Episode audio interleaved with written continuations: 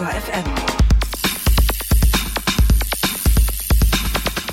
Die Tage werden länger, das Wetter schöner. Ihr habt den ganzen Winter über Fahrradpodcasts gehört und jetzt so richtig Lust auf ausgedehnte Fahrradtouren. Mit dem Rad zur Arbeit macht es sowieso mehr Spaß als mit dem Auto. Es gibt da nur ein kleines Problem. Der Sattel ist immer noch der alte und irgendwie passt ja nicht richtig. Sitzbeschwerden können die schönste Ausfahrt wirklich verderben. Man rutscht vor und zurück und trotzdem, je weiter man fährt, umso unangenehmer wird das Gefühl im Sitzbereich. Das muss natürlich nicht so sein und darum sprechen wir drüber mit unserem Technikexperten, mit Jens Klötzer vom Tourmagazin, der diesmal sogar zu uns ins Studio gekommen ist.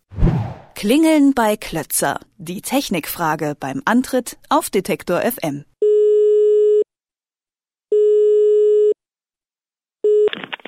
Kulturredaktion Jens Klötzer. Schönen guten Tag. Hallo Jens. Hallo. Diesmal doppelt Begrüßung und wir müssen unbedingt mal, Gerolf, äh, dran arbeiten, dass wir noch einen Jingle brauchen, wenn Jens uns persönlich begrüßt. Das ist ja auch immer schön. Das ist sehr schön und ich habe gehört, es wird sogar jetzt öfter vorkommen. Na, schauen wir mal, hören wir mal oder so. Was läuft denn eigentlich falsch, Jens, wenn ein Sattel nicht richtig passt? Also woran liegt's in der Regel? Ähm, ja, das liegt in der Regel, dass der Sattel einfach nicht zu den anatomischen Gegebenheiten des Fahrers passt. Ähm, da muss einfach Arsch auf Eimer passen, muss man einfach sagen.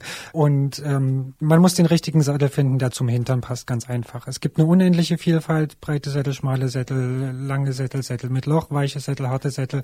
Ähm, die Vielfalt ist unüberschaubar und da ist für jeden Arsch was dabei. Jetzt mal so ganz grob gesprochen, ähm, was macht einen guten Sattel aus? Einen guten Sattel macht eigentlich im Wesentlichen nur aus, dass er passt. Alles andere ist eigentlich egal. Also klar, man kann ein bisschen aufs Gewicht achten, ein bisschen mehr Geld ausgeben, dass er hübsch aussieht, dass er lange hält und so.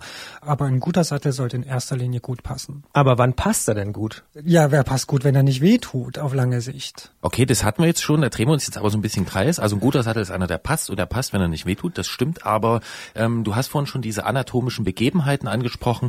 Welche sind das denn? Also ich würde jetzt mal sagen, man könnte jetzt sagen so, ja, Mann, Frau, das sind irgendwie ähm, die Sitzknochen vielleicht ein bisschen anders, aber gibt's da noch mehr?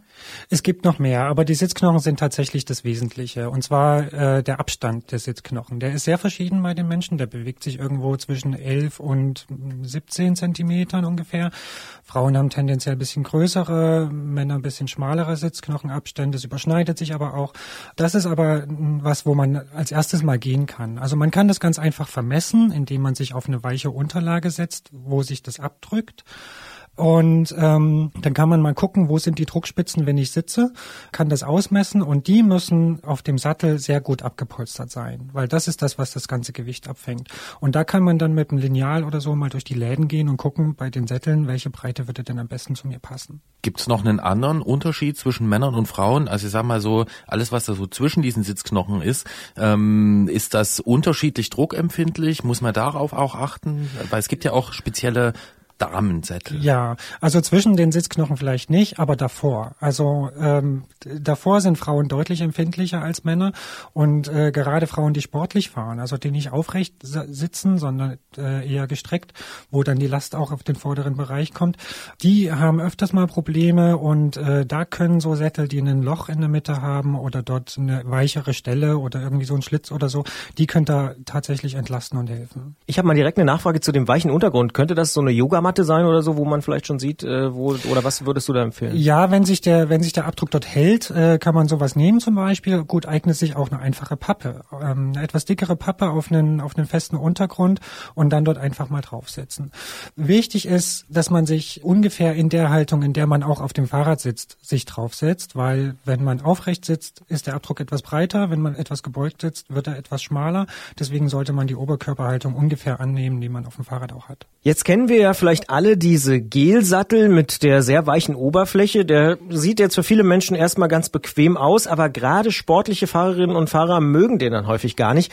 Was ist denn da dran? Der ist auch erstmal bequem. Also der ist natürlich weich wie ein Sofa, man sinkt da so rein und so. Und ähm, deswegen eignet der sich auch gut für so Gelegenheitsfahrer, die wirklich nicht oft auf dem Fahrrad sitzen, die da kein Training haben, äh, die sehr aufrecht sitzen. Auch ein sportlicher Fahrer wird sich erstmal darauf wohlfühlen fühlen. Aber der Sattel hat auch eine Menge Nachteile. Also man sinkt sehr ein, der ist sehr weich. Das heißt, man hat auch wenig Kontakt zum Rad und wenig Kontakt zur Fahrbahn. Dadurch, dass man so tief einsinkt, man fängt da auch ziemlich schnell das Schwitzen an dann im Gesäß. Und ja, nicht zuletzt sind die nicht besonders hübsch und auch wahnsinnig schwer. Also die Dinger wiegen teilweise ein Kilo oder mehr. Hm, ich kenne so die Faustformel, je länger äh, die zurückgelegte Strecke, umso schlechter geeignet ist so ein Gelsattel. Würdest du der zustimmen? Der würde ich zustimmen, ja. Jens Klötzer stimmt uns zu in dieser Ausgabe von Klingeln bei Klötzer hier im Antritt auf Detektor FM. Aber wir ahnen es schon, das Thema ist damit natürlich noch nicht abschließend bearbeitet und deswegen sprechen wir gleich weiter. Bis dahin, bis hierhin erstmal vielen Dank. Ich danke euch. Und wieder ist ganz schnell gegangen und wir sind in der Podcast-Version dieses Gesprächs und jetzt sprechen wir mal nicht über die Gelsätze, die andere Leute bequem finden, sondern vielleicht über das, was du auch bequem findest, denn zufällig kenne ich den Sattel, auf dem du schon mehrmals über den Balkan gefahren bist, mit mir, also nicht beide auf dem gleichen Sattel, logisch. Ähm, dieser Sattel ist ziemlich minimalistisch und der sieht ziemlich hart aus. Warum fahren sportliche Fahrer wie du oft solche Sättel? Ein Grund ist natürlich, dass man äh, als sportlicher Fahrer nicht nur auf den Sattel angewiesen ist, sondern man hat auch noch eine Hose mit Polster dazwischen. Dadurch kann man ein bisschen härtere Sättel fahren. Ähm, das andere ist, dass der Sattel vielleicht minimalistisch und hart aussieht, aber das ist er gar nicht. Diese sehr, sehr dünne Satteldecke, äh, die gibt sehr gut nach und die federt so zwischen dem Gestell.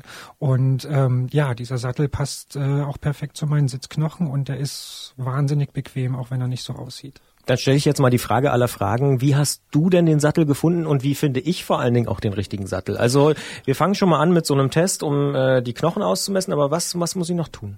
So ein bisschen systematisch würde ich vorgehen. Ich würde mal äh, zuerst nach den Sitzknochen gucken, dann habe ich zumindest mal die richtige Breite. Dann hört es aber auch schon langsam auf, wenn man sich nicht professionelle Hilfe dazu holt. Äh, das heißt, das ist auch viel mit Ausprobieren verbunden.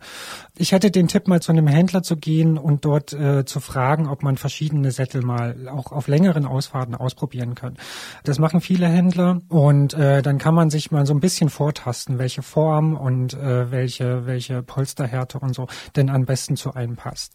Wenn man gar nichts findet, hat man immer noch die Möglichkeit, zu einem Bikefitter zu gehen, also jemanden, der einen professionell aufs Fahrrad setzt, die dann noch verschiedene andere Methoden haben, also so Druckmessfolien und äh, Leistungsmessung mit verschiedenen Sätteln und so, ähm, wo man dann noch so ein bisschen systematischer die Auswahl eingrenzen kann. Ja, ich kenne auch Händler und Hersteller, bei denen ist das direkt so quasi ins Sattelprogramm integriert. Also man kann den Sattel kaufen, hat aber, auch wenn man den benutzt, so ein 30-tägiges Rückgaberecht oder so und muss dann quasi, also kann den dann umtauschen gegen ein anderes Modell des Herstellers. Ja, das ist natürlich super, weil äh, dann habe ich genügend Zeit, äh, den Sattel auszuprobieren, weil es ist schon so, dass ein neuer Sattel ähm, auf den ersten Kilometern vielleicht sich erstmal ein bisschen unbequem anfühlt und man gewöhnt sich dann doch dran ähm, und und beurteilen kann man es echt erst nach ein paar Stunden, ob er denn dann wehtut oder nicht. Jetzt äh, stellen wir uns mal vor, ich mache das und ich probiere dann alle Sättel aus dem Sortiment dieses einen Herstellers durch und dann habe ich irgendwie fünf, sechs, sieben, acht, neun, zehn Modelle getestet und ich habe immer noch Sitzbeschwerden. Dann wende ich mich an die Tour, schreibe einen Leserbrief an Jens Klötzer und sage, Herr Klötzer, bitte helfen Sie mir. Ich habe alles probiert, ich habe immer noch Sitzbeschwerden. Liegt es vielleicht an was anderem als an meinem Sattel? Ja, es kann natürlich auch noch andere Ursachen haben. Also äh, die Hose, die ist auch noch dazwischen und ein, ein ganz wichtiger Baustein in, dem, äh, in der ganzen Kette. Da kann es jetzt sein, dass bei einer Radhose zum Beispiel das, äh, das Polster nicht gut zum Gesäß passt. Äh, wenn man ohne Radhosen fährt, äh, kann es auch sein, dass jetzt äh, Nähte von der Unterhose oder von der Jeans dazwischen liegen und scheuern einfach und dass das weh tut ähm, oder äh, irgendwelche andere Druckstellen verursacht.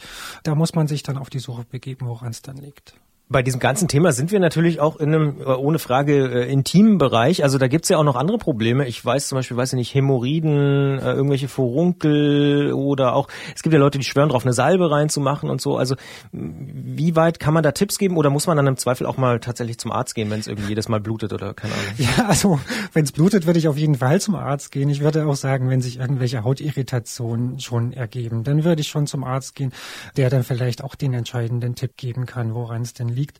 Ich habe jetzt eigentlich immer nur von Sitzproblemen geredet, die ohne sichtbare Schäden äh, da sind, weil die gibt's ja auch und das ist eigentlich das, womit die meisten Leute zu kämpfen haben. Ich habe einen Arbeitsweg von ungefähr einer halben Stunde. Ich fahre das äh, sportlich mit dem sportlichen Rad. Ähm, sollte ich eine Radhose anziehen oder soll ich das so machen?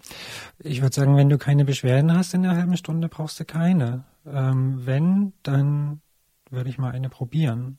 Hm, ab wann würdest du denn sagen, lohnt sich eine Radhose? Ab wann sollte man die anziehen? Also ich würde äh, sagen, wenn man wenn man sportlich Rad fährt, also wenn man wenn man wirklich das Ziel hat, irgendwie so Fitness zu machen und äh, zu trainieren oder vielleicht sogar Rennen zu fahren, dann lohnt sich eine Radhose auf jeden Fall. Und ähm, ansonsten würde ich sagen, na ja, so vielleicht ab einer Stunde oder oder zwei Stunden im Sattel, dann wird's ohne Radhose schon unangenehm, finde ich. Ja. Jetzt haben wir schon viele Aspekte der Hosen und Sättel durchdiskutiert. Wir hatten schon den Gelsattel, den sehr sportlichen Sattel. Aber manche Leute schwören ja zum Beispiel auch auf ihre Ledersättel.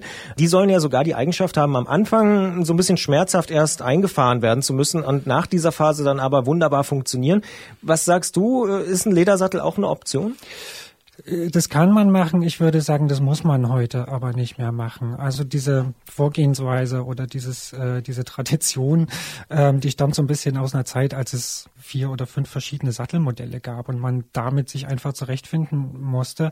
Und in der Tat hat Leder die Eigenschaft, sich auf längere Zeit einfach anzupassen an das, was oben drauf sitzt. Und ähm, daher kommt es. Aber inzwischen gibt es so viele unterschiedliche Modelle und Formen, dass man das, glaube ich, nicht mehr machen muss, sondern dass man auch äh, einen neuen Sattel findet, der sofort passt. Ja, jetzt hast du vorhin von den äh, Sätteln mit Loch gesprochen, aber nur in Bezug auf die Damensättel. Jetzt gibt's die ja auch für Herren, für Männer und da fahren auch einige mit diesen rum und es gibt dieses Gerücht, dass Radfahren impotent machen würde. Was sagst du dazu? Es gibt ein Gerücht, es gibt auch Studien, die das belegen wollen, aber es gibt genauso Studien, die das widerlegen. Äh, es gibt Radprofis, die sechs Kinder gezeugt haben und Millionen Kilometer gefahren sind in ihrem Leben. Also äh, so richtig einen klaren Schluss kann man daraus nicht ziehen. Klar würde ich sagen, wenn jemand äh, in einem Bereich Sitzprobleme hat, der weiter vorne liegt als die Sitzknochen, dann kann auch einem Mann ein Sattel mit Loch helfen, bestimmt. Es ist möglich, einen passenden Sattel zu finden und es ist auch möglich, als Radfahrer Kinder zu bekommen. Ein Beispiel dafür steht bei uns im Studio. Jens Glötzer ist nämlich Vater geworden kürzlich, obwohl er ganz viel auf seinem harten Balkan-Durchquerungssattel sitzt. Dies zur Empirie. Wir sagen herzlichen Glückwunsch, viel Freude zusammen und vielen Dank, dass du trotzdem zu uns ins Studio gekommen bist. Ich danke euch gerne. Und wir alle sitzen obendrauf, wie ich gelernt habe von Jens. Super.